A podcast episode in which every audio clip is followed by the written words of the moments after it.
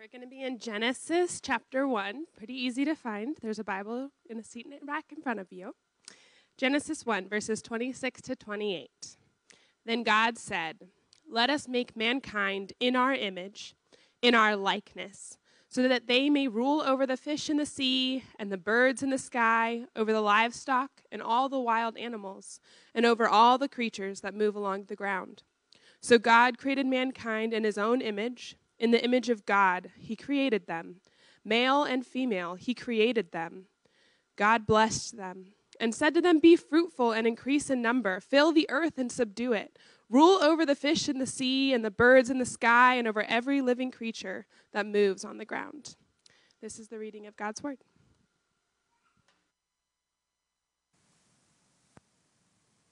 Um, we are, if you've been with us the last couple of weeks, we are in a series entitled Spark. And throughout this series, we have been exploring practices that spark in us greater love. Practices that might turn our affections, practices that might reignite, so to say, the flame of our hearts, the loves within us, or maybe for the first time, ignite love in us and help us curate a deeper sense of affection. We've been in this series since the beginning of January, so January all the way until today. Today we're wrapping it up, but we've really enjoyed it. Uh, hopefully you have too. It's been really powerful, really helpful, and there's a handful of tools that will continue to be available to the community even after the series is done. So if you haven't had a chance to, even though this is the last week, you are welcome to grab one of these Spark journals. There's uh, like at the end of the communion table a little bin these are available. They stand alone, so even if you haven't listened to the sermons, you can still use these as like a resource or as a devotional or as a guide. And then there's also a separate podcast online called Spark that walks through these practices from different perspectives and different angles. And so if you would like to continue diving into these resources or maybe something was like sparked in you that you want to continue to work at or learn about, you have these resources online that will continue to be available to you. So we've been doing this since January. We've talked about practices as diverse as rest and play to practices like justice and lament. And today we are going to wrap up our series by talking about the practice of work. Now, you may not think of work as a spiritual practice, but I think we should consider it a spiritual practice because it is, in many ways, a spiritual practice, whether we consider it that or not. Whether we acknowledge it or not, our practice of work is deeply shaped by our beliefs about God and our beliefs about the world. It is enveloped in a kind of faith understanding. And it's not just a practice that we do in day to day life. Work is, for most of us, the primary practice that we spend our lives doing. We work more than we do almost anything else. We'll spend about a third of our lives working. So it is a primary practice, maybe the primary practice of our life, and it is covered and shaped in an understanding of God, an understanding of the world, and an understanding of faith. And here's, what, and here's what I mean by that. I think this is true uniquely for Americans. I mean, every nation works. But I think faith and work are uniquely tied together for those of us living in the States, especially for those of us born in the States. Uh, Americans, on average, work more than any other developed nation in the world. And it's kind of by a lot. So Americans work around 1,767 hours a year. That's what it was in 2020, were the most recent stats I could find on this. If you compare it to other nations, it's actually fascinating how much more Americans work than similar peers in other nations. We work 400 hours more a year than our peers in the UK. 400 hours more. That's a wild number. We work 365 hours more than our peers in Germany or France. I was thinking that Germany would be really close. Stereotypes? Nope. 365 hours more than our German peers, and 169 hours more than our peers in Japan. That's how much more, on average, an American works than peers and coworkers in similar nations. Now, don't answer this question out loud, but what did you think when I said that?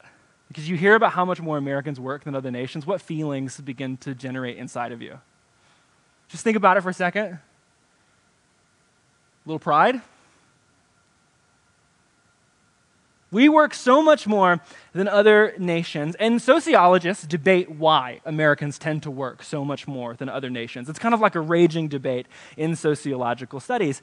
And it's complicated. Like, it would be um, foolish to say there's one reason that Americans work so much more than other nations, but there is one theory that is largely agreed upon by sociologists that is at least considered a contributing factor to the reason that Americans work so much more than other nations. And this theory was put forward right at the beginning of the 1900s by the father of modern sociology, Max Weber, in what he called the Protestant work ethic.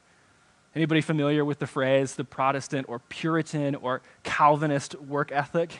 Probably learned about it in a basic sociology class.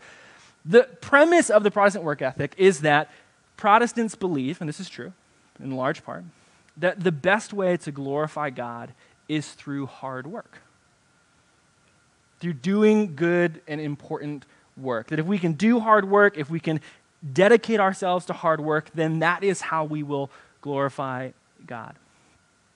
That belief emerges during the Reformation and is really important. It's kind of easy to criticize it today as we stand on this side of history, but it's actually a really important development because when the Reformation happens, only some kinds of work were considered worthy of dignity. Clerical work, clergy work, like what I do, was considered worthy of dignity and honor. Royalty was considered worthy of dignity and honor. But everyday work, farming, agriculture, was considered less than. And so the Reformation has this beautiful moment that's like all work can be glorifying to God. All work can be dignifying. All work can upset the hierarchy of royalty and clericalism, and all of it can be important and all of it can be good. And so, this very beautiful idea that all work is worthy of dignity becomes this foundation, this bedrock for an ethic of work that sort of defines Protestant life. And it impacts the entire world, this notion of work and effort. But the age of colonization sees the first Protestant nation established America. We're a unique experiment in that sense that Puritans running from Europe come here and establish a culture built on this kind of work ethic. And so, a Protestant work ethic, a Puritan work ethic, gets built into the very fabric of our nation. And I think today, as you just look at the world around us, it's not hard to see the legacy of that value get rooted in our society. We value hard work in this country, maybe above anything else. Which is why, on average, we work more than any other culture. We value it more than any other culture in many ways. We celebrate, I think, like the grit of our grandparents' generation, that they were able to overcome certain things, they were to overcome the depression, build an era. Today, we don't use grit language, we use like hustle language. It's the same thing. Hustle culture is the same kind of valuing of hard work, of that same ethic that got built into our nation. If you hustle hard enough, you can change the world. In America, we work hard, and we believe that hard work achieves dreams. And I feel like at a cultural level, you might have criticism of that here if you're sitting in here, but at a cultural level, we're pretty proud of that idea. And again, it comes from something really beautiful an upending of a culture of deep hierarchies in Europe during the Reformation. But I think today, as we like kind of analyze that work ethic and that culture of work ethic, we're also starting to see it unravel a bit around us. We can see some of its shortcomings in that notion. I think, uh, if nothing else, we can look at things that are true about America that are untrue about other places. Americans have a higher divorce rate than any other major wealthy country. It's fascinating. A higher suicide rate than other wealthy nations. And we have the largest wealth gap of any other nation in the world. And I think because of these kinds of things, not trying to get political, but because of these kinds of things, you see a growing discontent with the kind of work ethic that defines American life.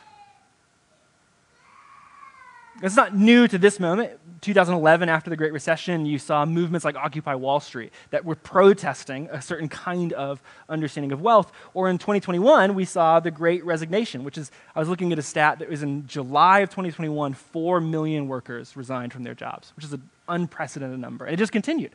Right? There's a growing discontentment with that kind of work culture, especially amongst younger generations.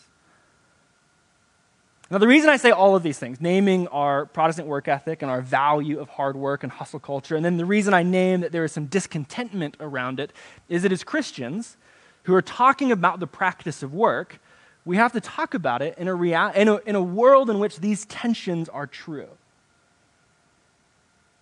How do Christians view work in a world that is so elevated, it, we could maybe call it an idol? And in the midst of it unraveling around us, and there being legitimate discontentment with some of that experience. How should Christians work? How should Christians talk about work? How should we practice work when we feel these tensions in us, when we see them in the world around us? And how can we work in a way that sparks love? That's the th- premise of this series. How can we work in a way that sparks love? So that's the question that we have to wrestle with today. And since we spend so much of our time working, it's a pretty important question. So, to talk about work, I think we have to begin where all good stories begin in the beginning, which is why Susanna read from Genesis chapter 1 today. Any conversation about work that we're going to have has to begin in Genesis 1, verse 26 through 28. Because in this passage that was read for us at the beginning of today, God creates humanity in God's own image. This is what the text says Genesis 1, verse 26 through 27. Then God said, Let us make humanity in our image, to resemble us, so that they may take charge of the fish of the sea, the birds of the sky, the livestock, all of the earth, and all of the crawling things on the earth. So God created humanity in God's own image, in the divine image, God created them. Being made in the image of God has at least two major components that are important for our conversation today. There's probably more that we could work through, but there's at least two major components that are important for our conversation. First, to be made in the image of God means that you have an identity that cannot be shaken or changed, that you are a being of value. That you've been made intentionally, you have been created in goodness. So to be made in the image of God means that you have an unshakable value. Uh, he's not here today. I was hoping he would be, but a, a, person who attends our community named David Dillon has been saying recently that God don't make trash. God don't make trash. And that's what it means to be made in the image of God, is that God does not make trash. The second component, though, of being made in the image of God means that we are made to be like God. To be made in the image of God means that we are made valuable, full of dignity, that we are made full of love, and also that we are made to be like God. The Hebrew word for image is the same word that we use for statue same word that we use for icon. And funny enough, it's the same word that is often used for idol. A thing that represents a God, a thing that images a God, a thing that would play the role of that God in the temple and reflect or mirror or display that God's nature to those around it. It's actually why throughout the Old Testament that people get really critical of bowing down to idols because the prophets are like, why are you bowing down to something that is so much less than you are? You are meant to be the idol of the living creator God. So to be an image bearer means that you are like God, that you bear God's image in the world, that you reflect God's nature and God's presence to the world around you. How do we do that? Well, the text actually tells us by acting like God, by creating and cultivating and caring for the world around us out of the gifts and goodness that God has given us. To be an image bearer means that we are many creators, that we reign and rule underneath God, but with God in God's world, that we have been created and gifted with the ability to participate in God's work around us. Biblical scholar Richard Middleton, who focuses on being an image bearer, says it this way. To be an image bearer means that we are participating and extending in some way God's rule or presence on earth. And we do it through the ordinary communal practices of human socio-cultural life. I love this definition of being an image bearer because the work of being an image bearer can feel really heavy. Like it can feel like really weighty. Like, oh man, to be an image bearer feels like I'm like creating something, like ex nihilo, out of nothing. Like, what does it mean to create, to be like God? But this definition that Middleton gives us says, out of ordinary communal practices. Ordinary communal practices extend God's presence to the world around us when they look like God's gift to the world.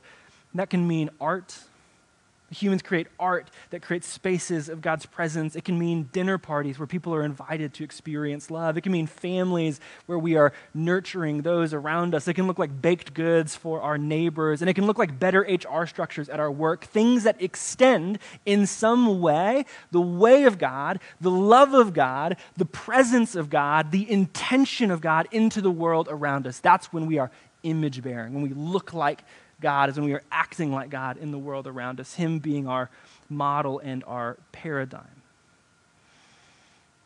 And it can look like as diverse as options as possible. It can look like helping people in the medical industry or throwing parties. It can look like what we are because we are made in the image of God. Being an image bearer and image bearing is anything that extends God's loving, gracious presence around us. Now, here's what I'm going to call this.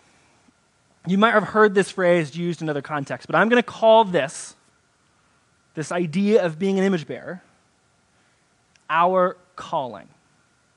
As Christians, we are called to image God. Right now, there might be unique expressions of that calling. That's how sometimes that word is used. There might be unique manifestations of that calling. How we think about it, but our big calling, our big job, our big goal is to be an image bearer, to know our identity as deeply loved, deeply belonging, and out of that identity, out of that created nature, to extend the goodness and presence of God to the world around us. That is our first ultimate calling. Theologians will call it the creation mandate, which is a very dry phrase. So we're going to call it calling. That is our calling. And any conversation about career or work has to begin here because before we work, before we have careers, we have a calling.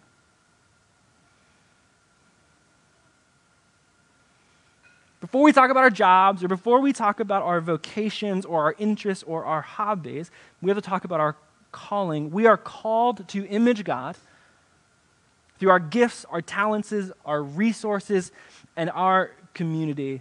And that calling is greater than our careers. And is true regardless of the career that we live within or the career that we have.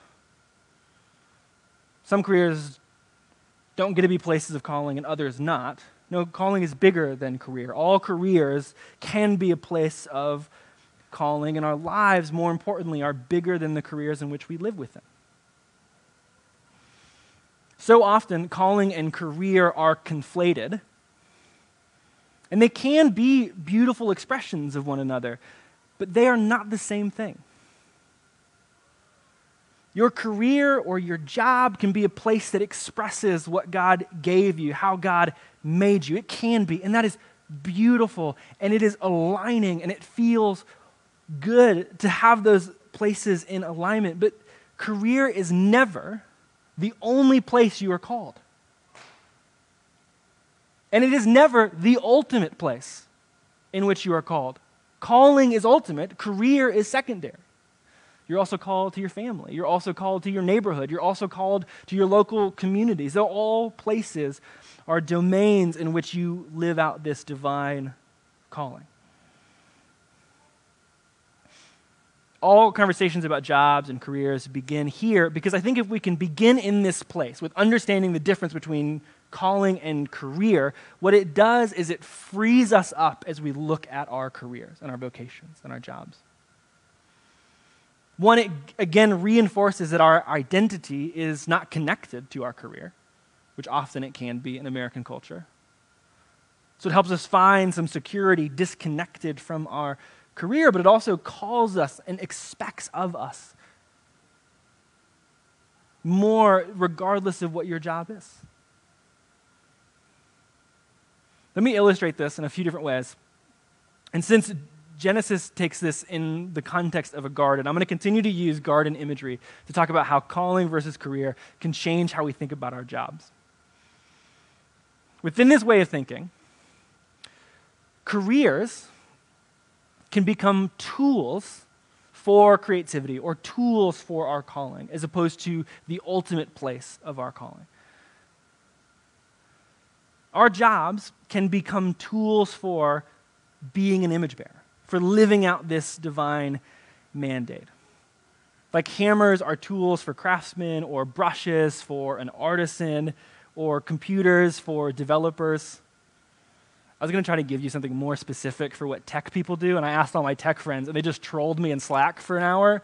And I was like, I think that's what tech people do. They troll you in Slack for an hour. So, as trolling in Slack is for developers, your jobs can be for your calling. And that can mean that your job is an easy expression of your calling. I feel very fortunate that in many ways, being a pastor feels like an easy expression of the way that God has called me, wired me, and gifted me. But this is something that all pastors have to wrestle with. I'm still called regardless of whether I have this job or not. And I can't put my identity here. As close of alignment as it makes me feel. So, your job can be an expression of your gifting a clear sense of where your gifts live. But for most of us, and even with this job, honestly, but, but for most of us, our jobs aren't as clearly easy expressions of the way that God has gifted us and what God has called us into. They don't feel the same kind of alignment.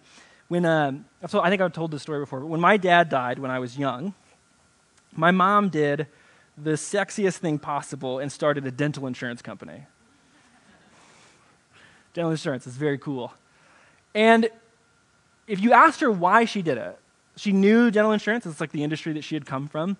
And all of a sudden, her husband had died. And so she wanted a career that enabled her to take me to school and pick me up at the end of the day. So for her, the career was a tool to love and care for her child an expression of what she is truly called to, extending the presence of God to those around her. And that wasn't the only place that the calling expressed itself. If you asked her how she thought about success in her job, it's my favorite thing about mom in some ways, is she would always say that she wanted the company to be a vehicle for her and others to achieve their dreams. So every employee that she hired, she'd be like, this is a vehicle to achieve your dreams, and if it stops being a vehicle for that, you should figure something else out, and we should figure out how to help you get there. And so she would always measure success in like GEDs that were got, or homes that were purchased, or 401ks that were established. She didn't uniquely care about dental insurance. She's not called to dental insurance. Nobody's called to insurance. it's like somebody in here who's like, hey. No. It's an environment or a tool that allows you to do your calling like a hammer for a craftsman. It can be a tool to express what it is that God gave you. See, when your calling is bigger than your career and you understand what God is doing in Genesis 1, then any career can become a tool for calling, no matter what that career is. So, your careers can be tools. Second, to continue using the garden illustration, careers can be the gardens that you cultivate. Our jobs can be places where we care for those we work with or those around us. I was talking about this with a friend recently, and he was expressing that he doesn't necessarily love his job. The product is pretty good, like the product is okay. But he just got bought by venture capitalists. And so he's like, they're making decisions that I don't love. They seem to value money more than anything else. But while I'm here, and while I'm in the position that I am in, well, I can fight for some people to get raises. And I can fight for people to get paid the way they should. And I can fight for this space to be like a safe and healthy environment for those that I work with. Not necessarily passionate about the tech industry. Not necessarily called to the tech work. But he is called to the people that he works with to extend the presence of God to those there. See, in this example, the job doesn't feel like an easy expression of giftings. And yet, it is a domain or a garden that enables cultivation and enables you to use your gifts and your calling to care for those around you. Paul says this about work in 1 Thessalonians 4, verse 9 through 11. He couches this conversation at work in loving your brothers and sisters. He says, You don't need us to write to you about loving your brothers and sisters because God has already taught you to love each other. In fact, you are doing loving deeds for all the brothers and sisters throughout Macedonia. Now we encourage you, brothers and sisters, to do so even more. How are they doing this? How are they doing these loving gestures? Well, they aim to live quietly, they mind their own business, and they earn their own living, just as I told you. He's like, they're just living normal, ordinary, socio-cultural lives, to go back to that definition at the beginning. And yet, through that space and through those places, they are caring for and extending the presence of God to those around them. You're cultivating that garden, that life source. It's like your career can be a garden. And your job in that place is to care and cultivate the garden, the people that are there, the people you work with. And like a garden, it can be a place that provides for you outside of the garden. That's why you go to work. That's why you have a garden. We often forget this about characters throughout Scripture, but Paul, the Apostle Paul, is bivocational. He's a tent maker.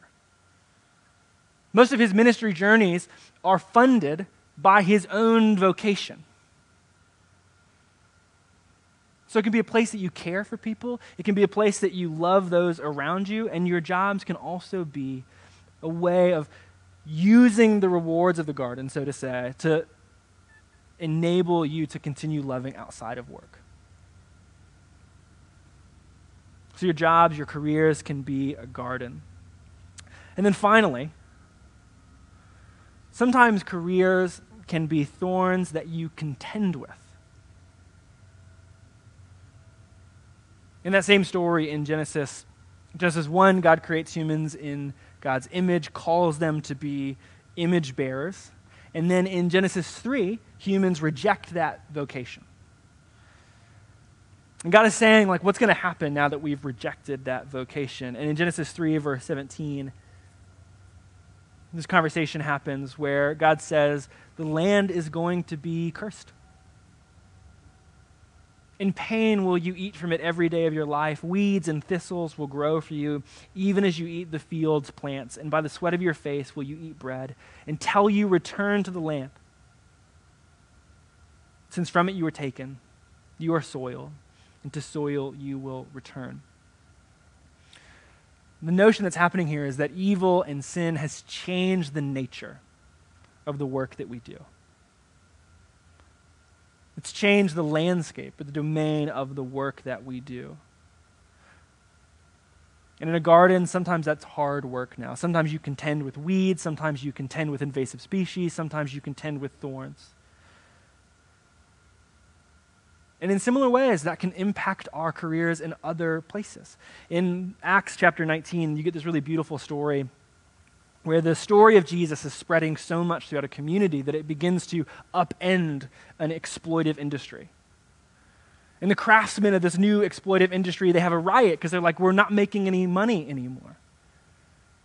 Right, so in the garden, it's thorns and thistles that have to be contended with. And then in Acts 19, and I think in Ephesus, it's a different industry that is exploitive. Or in the story of Jesus, Jesus enters into the temple and tosses the tables because something exploitive and wrong and thorn like has begun to grow up in the place of something that is really good.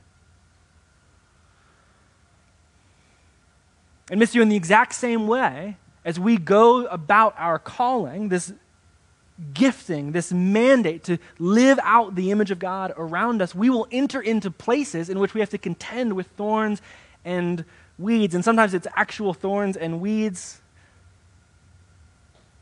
sometimes it's exploitive structures.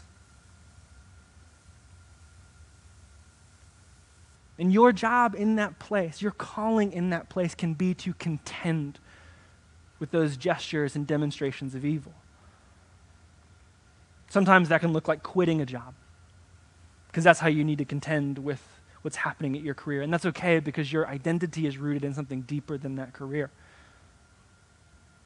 Sometimes it's creating better structures in that job, like a better HR program in that structure to take care of people. Sometimes it's filing a complaint in that HR structure because something exploitive has happened. You got to contend with a thorn. Sometimes it's creating spaces that are loving and gracious and having meals in that space that give people a place of welcome to know that they are loved and accepted as well. Sometimes our careers become places where we must contend. And it can take on a lot of different forms and can take on a lot of different gestures. This is less dramatic, but in 2018, my wife and I uh, well, I got given a sabbatical by Missio. Every seven years, pastors get given sabbaticals here. And so that was my first sabbatical. And my wife wanted to go. You know, I got three months off. She's like, I want three months off. And that we wanted her to go too. We felt like that would be really important for both of us to have at least some amount of this time to rest together, like a month, two months, something like that. But her job did not offer her a sabbatical program like mine had she had like paid time off, right? PTO, but not three months of PTO. And so we really wrestled with like, what do you do? Like, what do you do in this kind of environment? Like, do you ask for unpaid time off? Do you quit? And we kind of decided that we were willing to do both. We were willing to quit, and we were hoping, though, that they would just give us a time off, either unpaid or some kind of combination of the two. So Tori went to her company, to her bosses, and she asked for, I think, like two months of time off. And the thing that was most interesting about their response is they said yes, first of all, which was very gracious of them. And then the next question they asked was, why? It was this like financial investment company. People worked 12-hour days consistently, and they made money hand over fist. Tori didn't. She was a designer. You know, they don't pay them the same kind of money they pay in investors, but they worked forever. And that was part of the reason that we wanted to do this. She was just working like 10 hour days to try to keep up with the accountants. And when she asked, Can I have two months off? They said, Yes. And then they were like, But why would you want it? Like, that's not going to be great for your career here. Like, you're not going to advance up the ladder as everybody else is. And then they were like, Why also would you want to spend two months with your husband? they actually asked her that. And I was like, Good question. No. But I feel like that's like that moment, that dynamic is so revealing of what is happening in a culture of thorns and thistles and weeds. They were good, gracious, wonderful people that she worked with. They wanted her to take the time off in many ways. They offered the time. Take two months, yeah, that's great. But they were just so confused as to why somebody would. Why would you deny the value of hard work and hustle culture? Why would you step down the corporate hierarchy? Why would you have a value of being with someone over making money? They just didn't understand it. And then when they told her that, Tori and I were like, we have to take the time off. That's actually the primary reason now we have to take it off. We need this for ourselves. Like, we need to step away for our own health and our own, like, emotional formation to have a space that values something different. And we need to tell a different story. We need to offer the people around her just some other way of living. And sometimes our careers and our vocations and our jobs become places in which we contend with thorns and thistles, unhealthy values, unhealthy cultures, unhealthy structure so that we might offer another way, an image bearing way to those around us.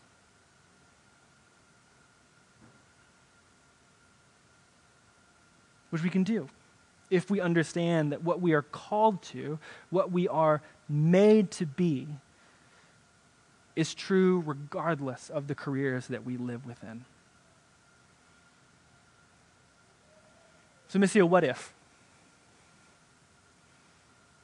What if we believed our calling, our image bearingness, was bigger than our careers? What might happen to the way that we work? What might happen to the way that we live? What might happen to the way that we love those around us? What might happen to the way that we set and establish priorities in our life? I don't have answers to all those questions, but I think one thing that might be true is that we would experience freedom.